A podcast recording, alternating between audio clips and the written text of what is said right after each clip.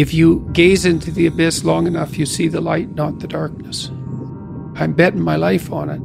Bring it on. The adventure along the route, man. And I would say, where's that adventure to be found? You don't want someone else's fate.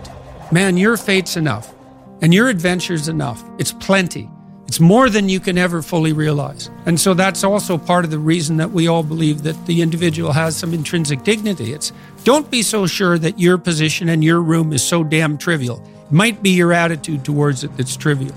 And if you're in dire straits and dire circumstances, just look at how much opportunity you have to make things better. Well, maybe the same thing's true of life, right? You bind yourself to it. And the tighter you bind yourself to it, the more you find out what it is. And that's like a radical embrace. We're built to walk uphill. And when you reach the pinnacle of the hill, you want to stop and appreciate the vision. But the next thing you want is a higher hill in the distance because it's from the uphill climb that we derive our value. Almost all the positive emotion we feel, especially the emotion that fills us with enthusiasm, that's experienced in relationship to a goal. And so, in some sense, you want a goal that you can never attain. There's nothing that makes you more formidable than verbal competence and being able to articulate, be able to think, to marshal your arguments, right? Aim yourself in one direction. And you might say, well, I've gone halfway down this path and I found out it's wrong. Well, how do you distinguish that from just giving up? Well, that's a really hard question, right? It's, it's a moral hazard. But then the absolute is, yeah, but you have to play one of them. You have to learn to play one of them. You have to become an expert at at least one of them. And then that's not a relative proposition. And I, I believe that's true. So you want to commit to something. And then when you commit to something, you require yourself to bring all of your disparate components moving in a single direction, united in a single direction. So it's a unifying, it's a unifying act. Jordan Peterson is adamant about the importance of setting goals in life and the need to embrace the difficulty that comes with pursuing them. Peterson emphasizes that while it's acceptable to change your direction in life, it's essential not to make it easier for yourself. Instead, he suggests that it's crucial to challenge yourself continually and strive for greater accomplishments. He highlights the importance of goal setting as a powerful tool for personal growth and development and encourages people to embrace the challenges that come with pursuing their dreams. Because it's inappropriate to continue in a direction you now realize to be wrong, but it's also inappropriate to give up and use that rationalization as an excuse and how do you distinguish especially seeing as we're not transparent to ourselves. Well right exactly. So that is genuinely a moral hazard. So one of the principles that i tried to abide by in my therapeutic discussions was you can change course as long as the next thing you do is equally or more difficult. Because that's a check against just giving up. So you want to discipline yourself so you can get yourself organized so that you can go in a particular direction, so that when you find the right direction, you can really go in that direction. And that does require an apprenticeship of sorts. And it, it might not matter in some sense exactly what the apprenticeship is, as long as it is rigorous.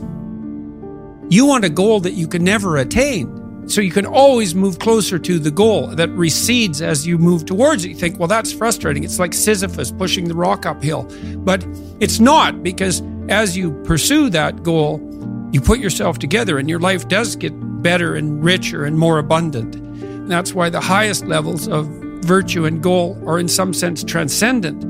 You want them to be above everything you're doing so you can continually move towards something that's more sublime and better. That's what you are. You're, you're here to live, not to, not to sleep.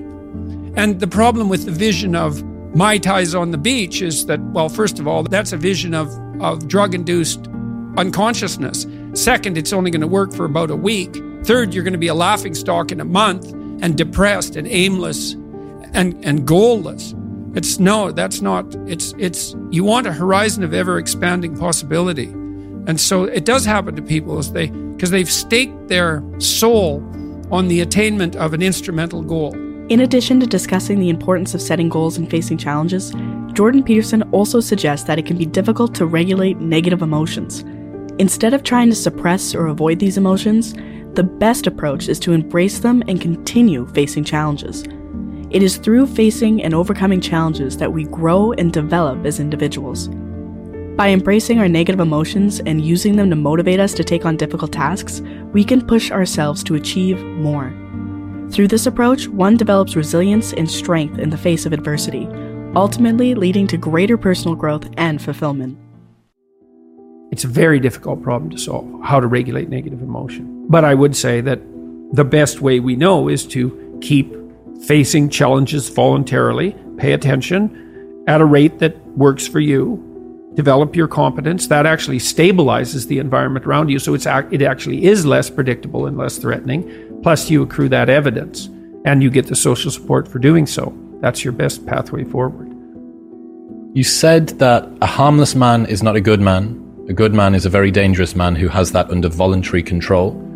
How should people become more dangerous? Oh, becoming more articulate is definitely, I would say, that's the primary array of weapons. I mean, physical prowess is something, and, and it's not nothing. That physical confidence that comes along with that as well. But the same thing replicated at the level of the ability to communicate and to think. Um, that's a way broader field of, of battle and opportunity. In a world with seemingly infinite options, it can be challenging to decide on the best course of action for one's life. Peterson suggests that a useful approach is to focus on what bothers you or what you find most challenging. These discomforts or challenges can be an indication of where one should focus their time and energy. By leaning into what is difficult or uncomfortable, individuals can discover their strengths and find direction in their lives. Be honest with yourself about your interests, abilities, and limitations, and pursue the path that aligns most closely with your values and passions. Well, the first question is what bugs you? What's bugging you? This is such a cool thing. It's like, where's my destiny? Well, what bothers you? Well, that's where your destiny is. Your destiny is to be found in what bothers you. Why do those things bother you? There's a lot of things you could be bothered by, like a million things, man. But some things grip you, they bug you, and they might make you resentful and bitter because they bug you so much. Like, they're your things, man. They've got you. So then I look for a question that I would like the answer to. I would really like the answer to it, so I don't assume I already have the answer. Because I would actually really like to have the answer. So if I could get a better answer, great. And so that's the first thing. And that's like a prayer. It's like, okay, here's a mystery. I would like to delve into it further. Well, so that's humility. It's like, here's a mystery, which means I don't know. I would like to delve into it further, which means I don't know enough already. And then then comes the revelation. It's like, well, what's a revelation? Well, if you ask yourself a question, it's a real question. Do you get an answer or not? The answer is, well, yeah, thoughts start to appear in your head. So from somewhere. That's right, from somewhere. Where, where, where do they come from? Do you have a sense? Depends on what you're aiming at. It depends. It depends on your intent. So imagine that your intent is to make things better. Then maybe they come from the place that's designed to make things better. Maybe your intent is to make things worse. Then they come from hell.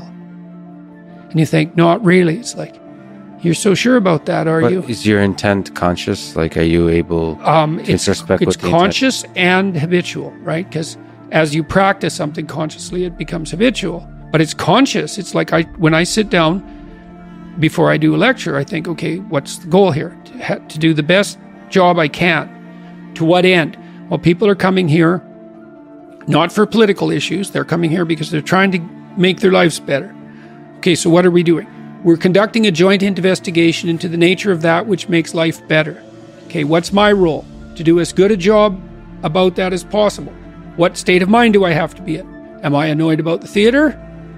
Or am I do am I clued in and thrilled that 4,000 people have showed up at substantial expense and trouble to come and listen to me talk? And if I'm not in that state of mind, I think, well, maybe I need something to eat or maybe I need to talk to someone because ingratitude is no place to start. Our goal with this video was to share some of Jordan Peterson's most insightful advice and encourage you to use it to help achieve your own personal goals. Whether it's setting ambitious targets, embracing challenges, or focusing on what bothers you, Peterson's insights can help create a path that is fulfilling, purposeful, and unique to you. With perseverance, dedication, and a willingness to take on challenges, you can achieve more than you ever thought possible.